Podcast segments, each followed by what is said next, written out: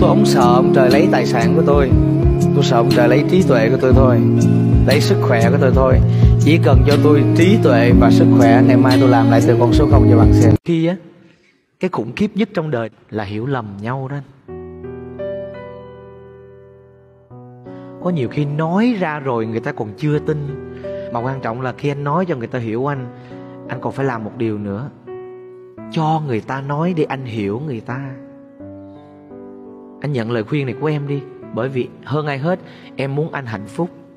Nhiều khi cũng không biết là do mình quá hay là do mình xui nữa thì mày xui. Nghèo nó hay xui lắm.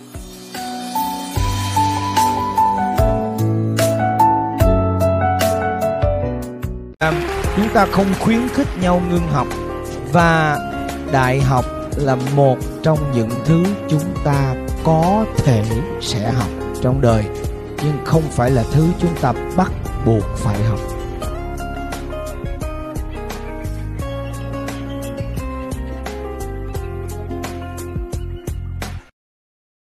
Phải hiểu rõ là mình đang sống với một người đàn ông như thế nào. Nếu như quý vị cảm thấy người đàn ông đó chưa đủ tốt Hãy ngừng cuộc tình đó và lựa chọn lại. Chứ chúng ta đừng dằn vặt nhau để rồi đòi hỏi nhau quá nhiều Và bảo rằng người ta vô tâm. Đôi khi vô tâm chỉ là một sự hiểu lầm của phụ nữ. Cho anh hỏi em câu luôn Trong cuộc sống của em Đã có ai người ta coi thường em và nghĩ em không làm được cái gì hết? Có em đã bị cảm giác đó chưa? Đúng chưa? Em đã từng cô đơn chưa? cô đơn trong một cái gia đình không ai ghi nhận mình hết có không? Từ đêm đó anh cùng ngồi bên em cùng vui với gió. Trong anh giờ đây chỉ có bóng mình người con gái ngày xưa mà anh buồn bỏ. Bỏ cùng. Trưởng thành ở đây là gì quý vị? Trưởng thành ở đây là chúng ta lúc đó đã định nghĩa được một cách rõ ràng nhất mình là ai mình cần gì? À, mình à, phải cư xử như thế nào? Mình phải tồn tại như thế nào cho đúng nhất? Thì à, khi đó là khi chúng ta biết đủ. Tại sao đủ? Là tại vì lúc đó mình đã biết nhiều rồi. Và khi mình biết mọi thứ nó nên dừng lại ở một chỗ nào đó là mình biết đủ với cái những cái gì mình đã trải qua.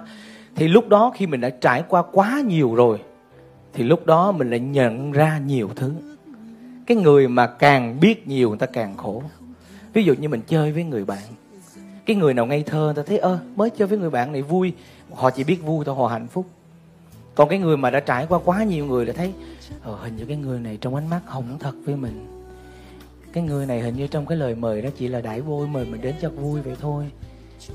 Thì em phải tập cách là mọi thứ nó đều xảy ra theo cách của nó. Nó xảy ra như thế nào thì mình sẽ sống theo nó chứ không phải là kêu nó sống theo mình. Tại vì thế giới nó có nhiều cá thể còn em chỉ có một. Em phải theo số đông chứ không thể bắt số đông theo em được.